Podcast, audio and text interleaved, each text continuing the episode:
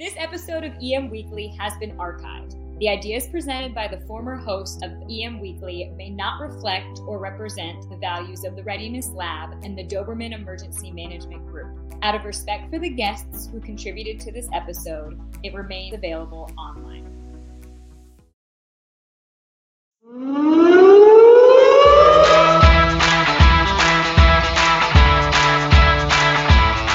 Hi, welcome to EM Weekly. This is Todd DeVoe, your host, and I am here with the author of the Brushfire Plague series, and is uh, RP Ruggiero. And RP uh, started off with writing the first book was the Brushfire Plague, which I read, I guess seems like a decade ago, but it was only a couple years ago. And then I followed up with the Brushfire Plague Reckoning, and then the final uh, portion of this uh, trilogy is the Brushfire Plague Retribution you know, I got to read these books, really excited about them, and so I'm really happy to have RP here uh, with us today. So, RP, can you introduce yourself really quick and just tell me a little bit about your background and uh, I guess why you wrote the Brushfire Plague? Yeah, again, this is uh, RP Ruggiero. Happy to be on the show. Uh, appreciate the time with you. Um, yeah, I just think, you know, some of my background that's relevant, um, you know, to the Brushfire Plague, Plague, Plague trilogy is I spent a lot of time working with people under high stress environments, and that really has served me well because a lot of what I what I get into with the Brushfire Plague uh, trilogy is, you know, how what happens to people in a survival situation.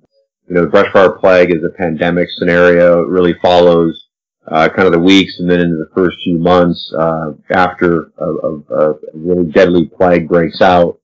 So within that, you know, people are under enormous stress and dealing with chaos. And so I do get into a lot with uh, how that plays out, the dynamics between people, what's happened sort of with individuals sort of inside their own heads a little bit.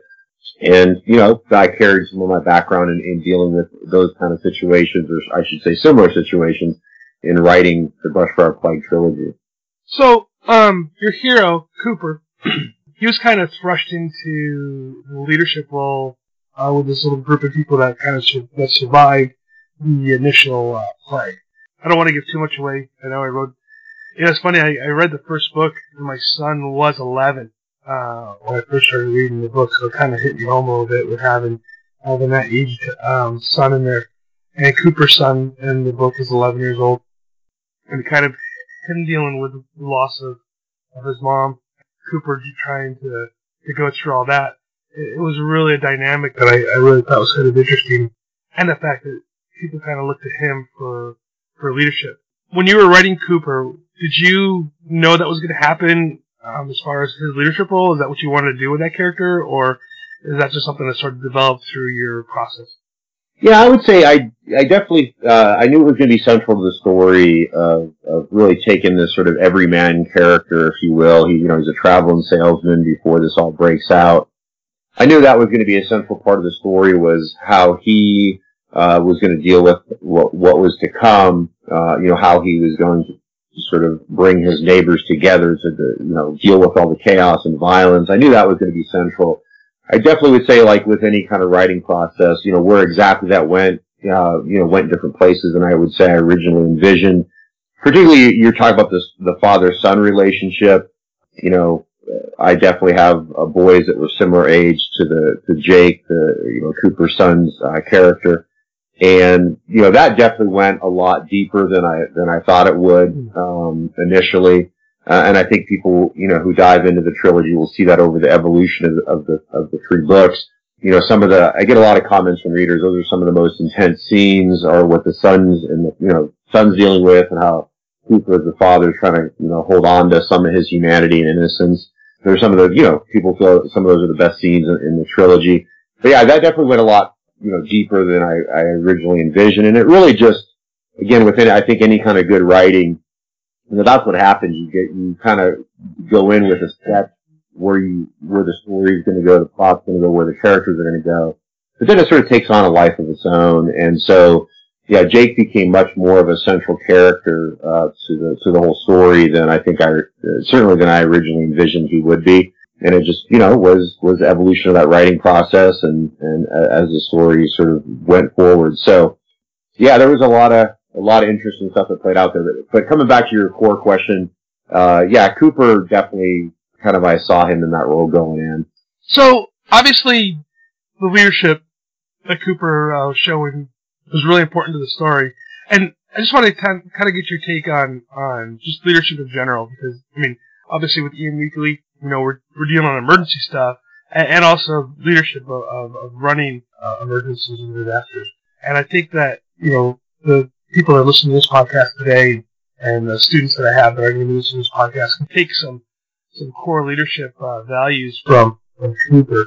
How did you like the big thing with Cooper is that he has does not have the ability a lot, which I thought was a really uh, interesting uh, character trait I mean, and he struggles with this throughout the book, uh, the series, uh, his ability or inability to, to lie. You know, and and so he really had to uh, look at some scenarios in his own life. I mean, obviously everything going on, but he struggled with that, which made his leadership really kind of interesting because he couldn't just go and do what he wanted to do. He really had to get collaboration with everybody in his group. How does that work out, do you think, for people in the real world? Yeah, I think it just yeah his inability to lie again, as you know, since you, you have read them, is uh, again based on some you know pretty deeply impactful stuff that happened in his childhood, and it definitely is a very it was a very interesting trait to give him, and made in some cases uh, figuring out how to write the story actually much more challenging. um, you know how to maintain some suspense where he's not uh, able to tell an untruth.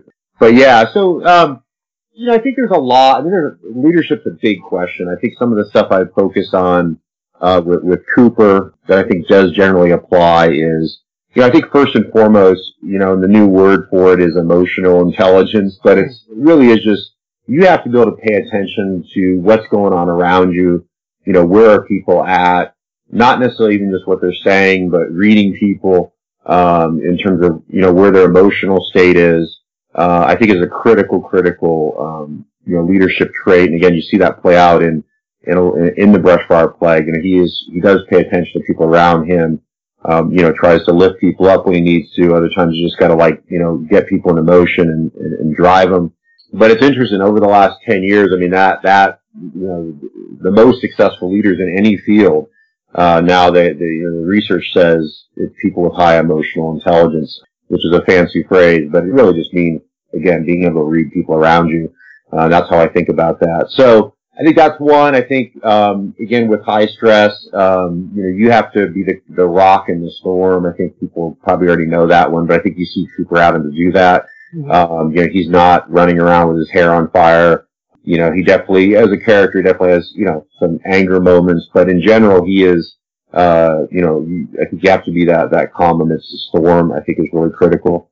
Another one is, you know, you, you, you know, how do you focus people on what you're trying to accomplish? Sometimes you you just give someone a small task just to almost distract them from going into panic state, right? But more than that, it's, it's how do you keep people focus on, you know, this is what we're doing, this is where we're going, you've got this task, I've got that task. Uh, I think that's another critical part of leadership, particularly within uh, you know, crisis situations.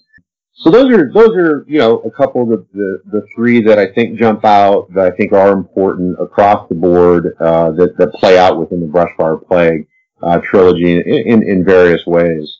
Pretty interesting. So um, well, right now let's take a break and uh, we'll come back when we hear a word from our sponsors. 315 and 314, there is at least one person that's been shot. Somebody is still shooting inside. 453, I have a party shot here. I need rescue hot. Are you ready for the unthinkable? Call our friends at High Speed TACMED. They provide custom emergency planning and training that saves lives. With years of experience in law enforcement, search and rescue, responding to and managing large-scale incidents, HSTM will evaluate and prepare written plans, training sessions, drills, and debriefs, leaving you with the necessary tools and experience that can save lives. Call HSTM today to discuss your specific needs, and the staff of High Speed TACMED will help ensure that you're ready and are in complete compliance. Call High Speed TACMED today, 805-419-0024. 0024. Again, that's 805-419-0024. The friendly staff at HSTM is standing by. Bringing out bodies now. Get someone to the back as soon as you can. Rescue personnel. I got at least three to seven hits. Are you on Instagram?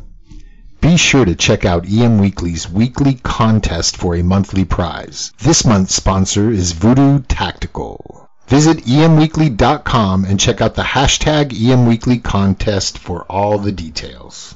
And now, back to EM Weekly with Todd DeVoe.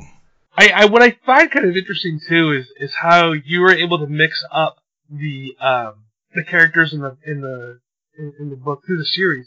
You have people that were uh, like like Cooper's best friend who was you know the prepper guy, the guy who had the for lack of a better term, the bunker in the basement with all the stuff. And then he had people around him that had no clue what to do, and he had to actually pull them up in the bootstraps. Uh, especially in the first book, where there was a lot of a conflict between those that were prepared and, and those that weren't. Is that something that you see? And I know a lot of people that are going to be listening to this podcast as well are CERT members, uh, community emergency response team members. Uh, I have students that will that are in my uh, university that will be listening to this, and my you know, community college will be listening to this as well. Uh, I kind of want to just delve into this a little bit. So, wh- why did you? Let's just say why. How, how did you decide like to have groups of people that weren't ready, those that were, you know, um, when you're doing those conflicts, especially in the first book? Um, how did that develop? And, did you pull from experience or, or from things that you think might happen? Yeah, there's there, yeah, no, there's a lot of reasons for it. I mean, you know, number one, what what I wanted to do with the the Brushfire Plague, you know, the first book, and then obviously it, it turned into a trilogy. Was uh, one of my motivations was a just telling a good story. That was first and foremost. Uh, there's sort of woven into that is sort of some of the preparation stuff, the survival stuff, but uh, you know, I did not want to write a survivalist manual dressed up as a novel, right? That's, I did not want, I wanted to do the opposite. I wanted to have a good novel that had some of those other things woven into it. And I think, so yeah, from that, it's like, I think what, what, what you're talking about, yes, is, is real life, right? So, you know, that's just reality. Like, you're, you're gonna, if you are in, thrust into a survival type situation, you're gonna have to deal mostly with people who have no idea what's going on, are totally not prepared for it. And just even at a psychological level, and that's what I tried to explore definitely in the first one, is that there's just a whole psychological coming to grips with reality that, that, that plays out in any, any emergency or survival type situation. And I think people are, again, probably familiar with that. So, you know, yes, I think it's just about trying to describe reality. And I think that the third thing I would say is that, and this, this gets into a lot of other questions, not just this one, but within the genre of sort of the survivalist kind of uh, prepper type fiction uh, that, that Brushfire Plague kind of lives in, you know, there's so much. You know, I think there's way too much focus on gear mm. and not enough focus on sort of what I call the soft skills, which is you know this issue of how do you deal with crowds of people, right? That he deals with. You know, neighbors are assembling in front of his house.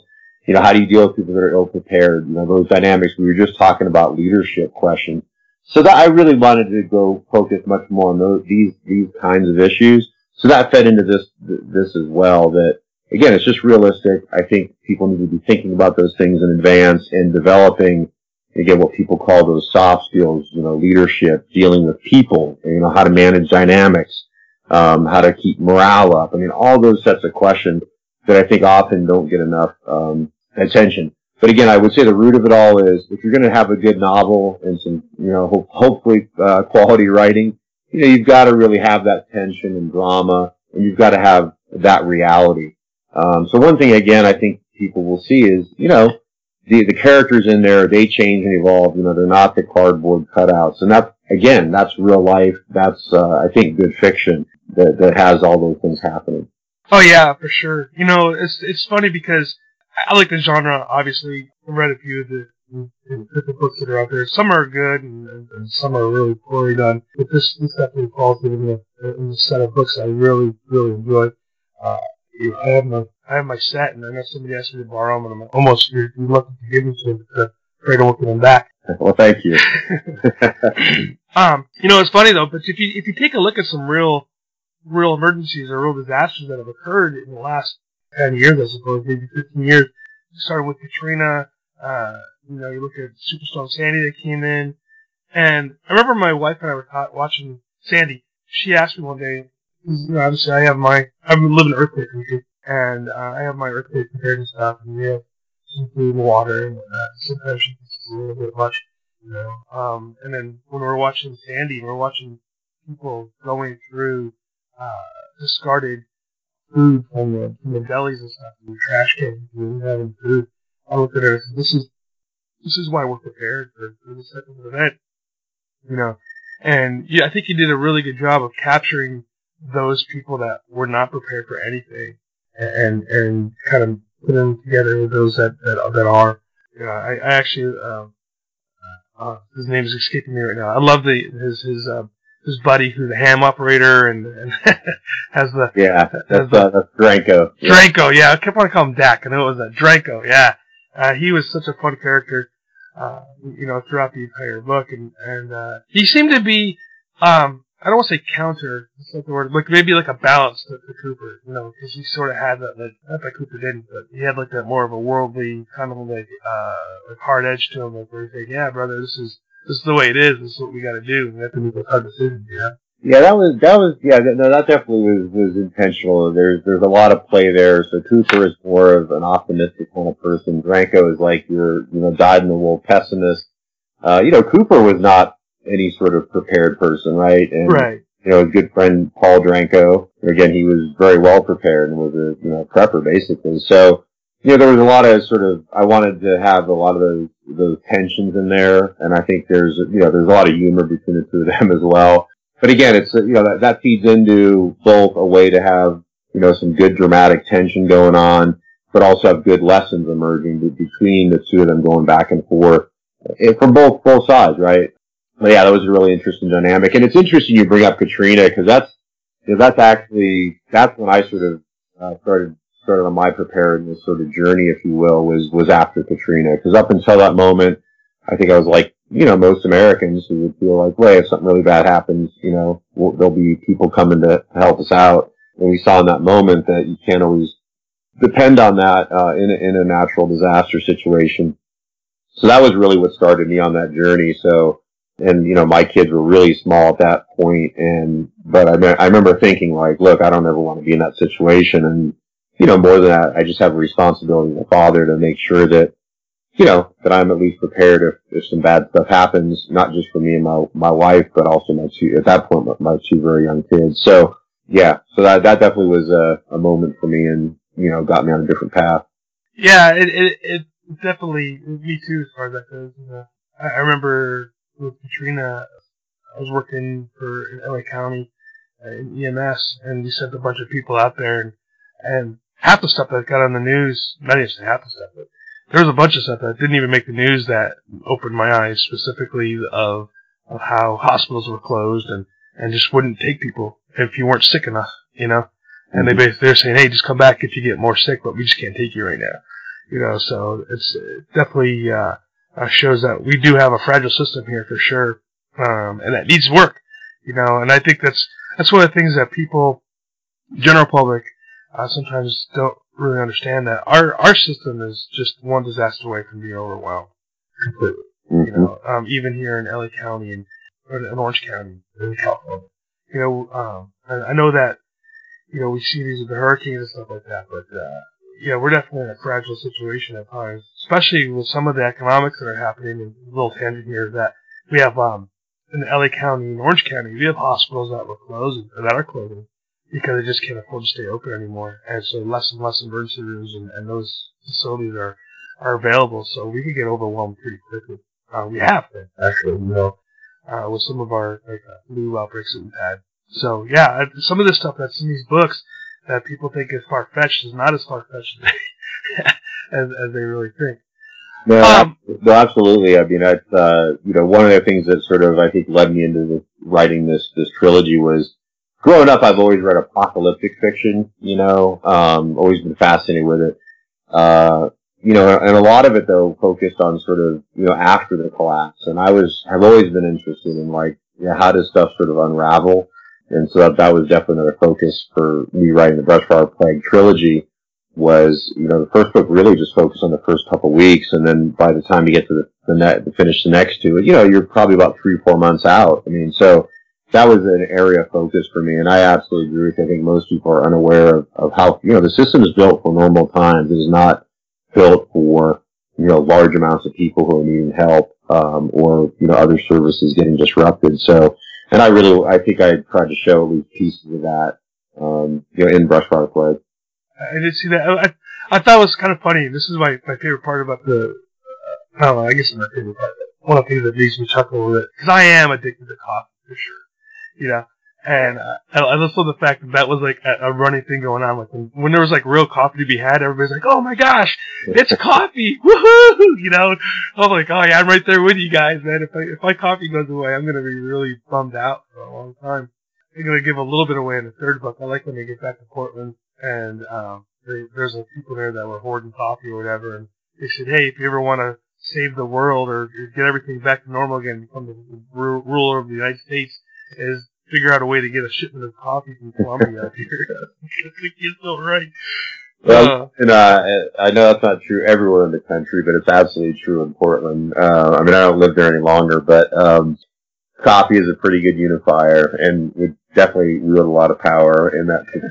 and I, I mean, you're calling out. I mean, another thing that uh, I hope uh, kind of people experience reading Brushfire Plague is, uh, you know, I try to have a lot of humor as well in it that I, I feel like often gets lost in this genre. You know, so much of it seems like very serious, and obviously there's a lot in, in, in my my books that are, but you know, that's another part of, again, A, good story, good fiction, but B, just real life that even in very dark times, crisis moments, people, not everyone loses their sense of humor. And in fact, you know, maintaining a sense of humor is an important part of helping people get through the stress. So there's a lot of a, lot of jokes written through. A lot of it is between Dranko and Cooper uh, because of their relationship. But I tried to again reflect that reality that is real, but it's also important when people are going through a crisis uh, situation. Now, a couple things in there that I found kind of interesting. I told my wife I was reading the book, what is that book about? And I, I kept telling her, oh, it's a love story. She's like, love story? She's like, what are you doing? And I explained to her what the story's about. She goes, where's our love story in there? I said, well, there is kind of like a love triangle going on, you know, and I, I explained it to her. She's like, oh, you're crazy, you know. But I think it's funny how you're able to, to add that in there, those emotions that everybody sort of has, and just because the crisis is going on, there is still that uh, connection that people have. And then I also you could also call this a coming of age story too, you know, in the likes of like things like Stand by Me or whatever, where you have this young child when it starts off, and then by the end of the series, he's he has no uh, adolescence, you know, it just kind of goes away. And, and I found that an interesting concept. I mean, obviously, adolescence is a fairly modern concept, mm-hmm. probably since like what, probably the late 1900s, mid 1900s, like 1920s or so you know, and we're used to it growing up with adolescents, and, and uh, Cooper's son didn't have the ability to go through the adolescence. He went from you know a young boy to man almost within a matter of months. You know, and, and how was that? You know, those two things, like putting a love story in, involved in the middle of this, and then also having a coming of age with Cooper's son. Uh, how did that play out with your with your writing? Yeah, I mean, I'll, you know, with the romantic triangle, I have to say, but you know, that was something my wife was not too pleased with. Uh, she was like, the wife just died. You know, what's going on here? And I'm like, well, you know, A, I think it is reality, high stress situations. Uh, th- these are real characters that are interacting. And, and, you know, I'm not going to lie, there was a part of it, it's, it's also, again, fits into having a good story that, that has, you know, different elements to it, you know. And, and so, yeah, that thread sort of plays out between the three books. And I think it's, you know, I mean, honestly, what that is is, is the, the, the sort of tension or, or you know, war going on with Cooper is a sort of the woman he has, you know, lots of physical attraction with versus someone who's probably more of a, a fit personality wise, is a little more practical. And there's just that playing out, that tension. And I, and I won't give away where it ends, but I think it ends pretty well.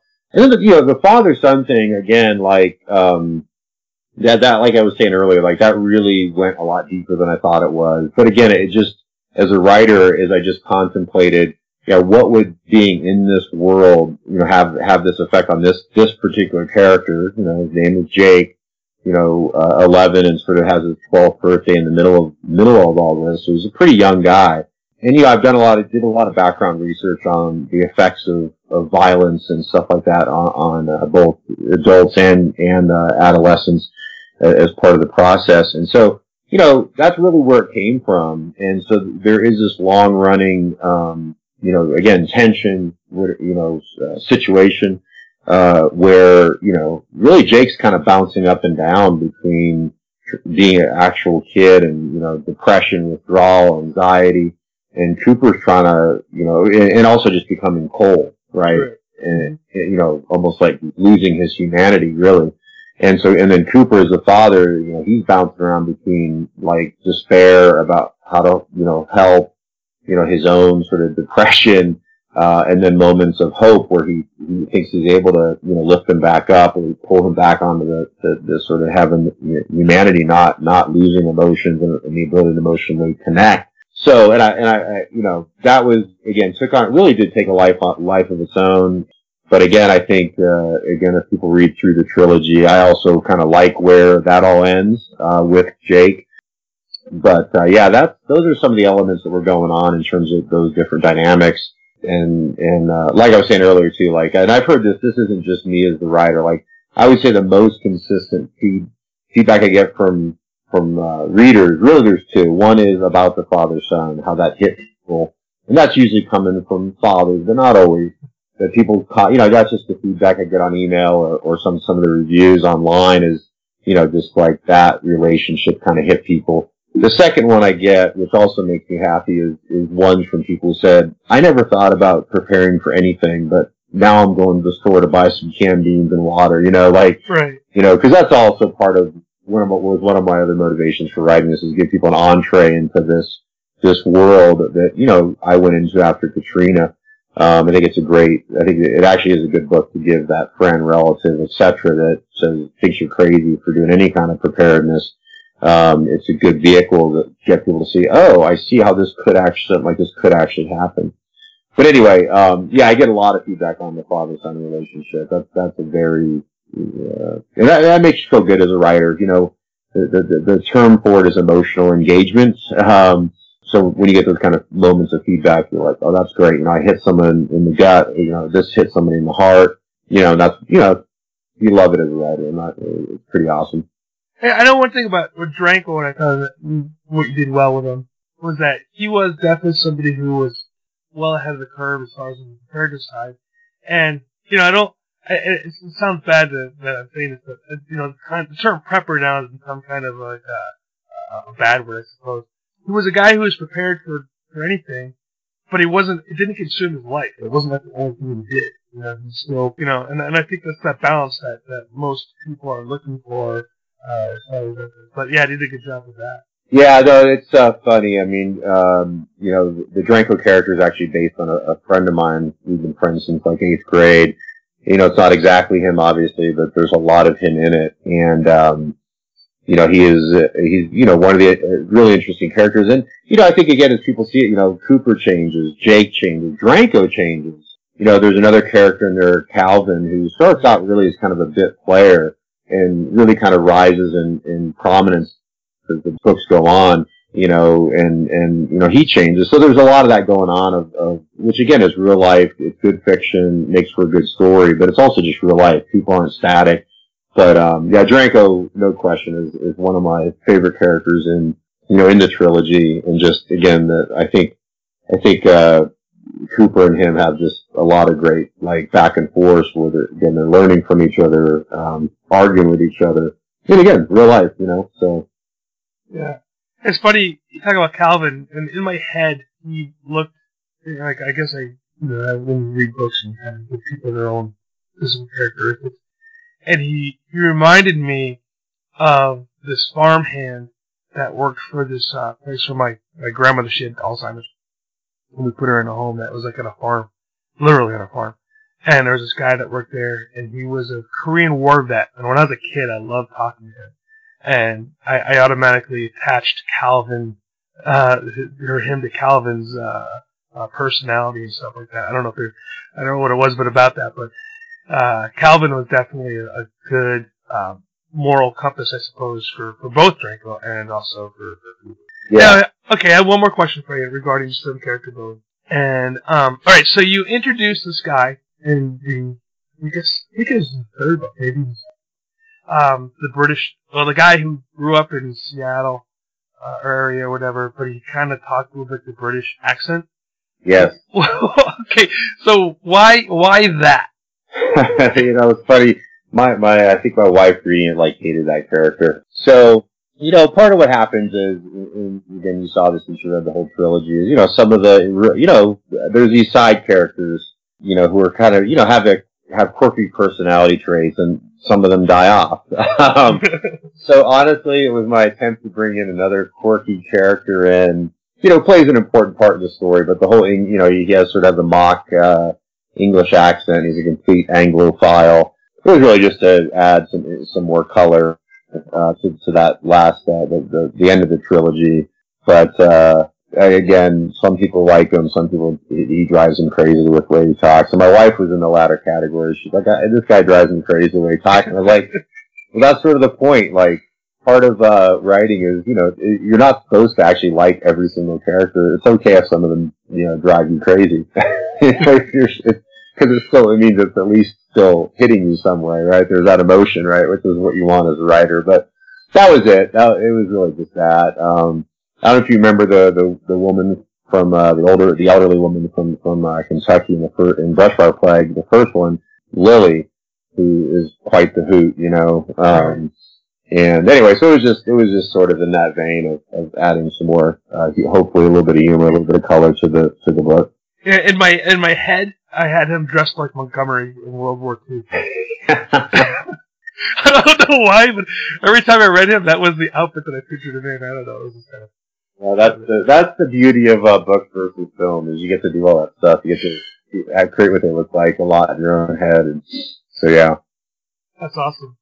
Oh man, oh, this is a really good trilogy. I mean, just for it's a fun read. It really is. If you like intense, Know, yeah, like thriller type books, and and if you like the, the end of the world as we know it type of uh, of books, you can't go wrong um, with this trilogy at all. And I, I highly recommend it.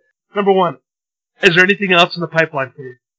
Uh, I'm trying to figure out where to go next. Uh, I, have thought about uh, sort of picking up the the, the, the series, uh, maybe set into the future five or six years, and really focusing on Jake as a central character because uh, you know he'd be in that 17, 18 year old range by then. I think, and I've you know I've thought it would be really interesting to explore what that what the Brushfire Plague world looks like, you know, five six years out.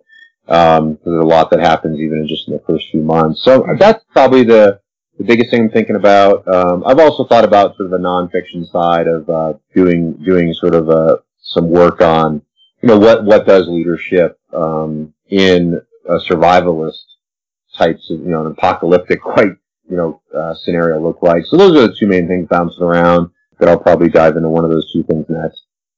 That's awesome. Okay. Two how can people get a hold of you and buy your books? Yeah, and I want to thank you all for, for calling out the the action packed side of this whole thing. we haven't really talked much much about that, but I'll just share quickly. One of my favorite uh, email reviews I got, you know, is actually somebody I, I know uh, who's a brutally honest kind of person. So he emails me and he says, "I don't usually read fiction. I've never read this genre. The characters are not people I would normally be sympathetic to, but after the first five pages, I didn't want to put it down. And, that's pretty much a verbatim quote, uh, and that's always my favorite review because it's my most hostile reader. And you know, so there is a. I think thanks for calling that out there. I think it's most people say this is pretty action packed and it's definitely fast moving. So with that, yeah, where people can pick it up, it's really best places are going to be Amazon.com. It's available in paperback or Kindle. And then it's also on Barn, you know, BN.com, which is for Barnes and Noble. You can get it on the Nook reader as well as paperback there if you prefer dealing with them. If you want to get more background on the series, uh, again, obviously on Amazon, there's a ton of reader reviews. Uh, but also you can always go to brush, brushfireplague.com and, and, and bounce around there. There's, there's, there's, you know, more background and, and stuff like that. So yeah, hope that's helpful. I think so. And, um, one last question for you. Okay, you ready for this one? I'm ready. Alright. So, who is your favorite character in your book? I know it's a hard one. Oh, my favorite character. Oh, that is a hard one. I kind of, I'll probably, it, it, I'm to say I'll give two answers. So uh, the, my favorite character through all three is actually Dranko. You know, I just uh, it, it's probably because in some ways you know, opposite my own personality, right? The pessimistic side, all that. But I also just like the way he changes and evolves. And then the probably my favorite character though isn't in all three is, is that first uh, the character I was just talking about the little the elderly woman just because she's so sassy. I think adds a ton of humor to the first one she's like that mythical, uh, you know, elderly neighbor I sort of wished I had uh, at some point who just is, has, you know, wit as sharp as, as a razor blade. Um, so that's probably my favorite character who's, who's not quite in all three of them. But that awesome. is a hard question. I like it. I don't think anyone's ever asked me that one before. That's a great question. yeah, no, I, I, I was talking to another friend of mine um, who's a writer, and I, I'd always ask her the same question. She goes, "It's like trying to choose your children." I'm like, I, I understand you develop them, but uh, that's cool. So thank you so much for being here today. You know, is there anything else that you'd like to add or, or tell the, the, the listeners? Well, one is I just, it sounds from your audience, I just want to thank everybody that's ever going to listen to us for their uh, service uh, and dedication to our communities or soon to be, it sounds like some of them are in school. Um, so I want to say that for sure. And, you know, for anyone who, who does uh, dive into the trilogy, I hope you enjoy it. And I want to thank you for having me on today. This has been a lot of fun, actually, so I appreciate it. No problem. All right. You have a great day. You too. And that concludes this episode of EM Weekly. Be sure to visit us next week. Todd DeVoe and Steve Detweiler talk about where EM is headed. Thanks for listening and be sure to visit us at emweekly.com.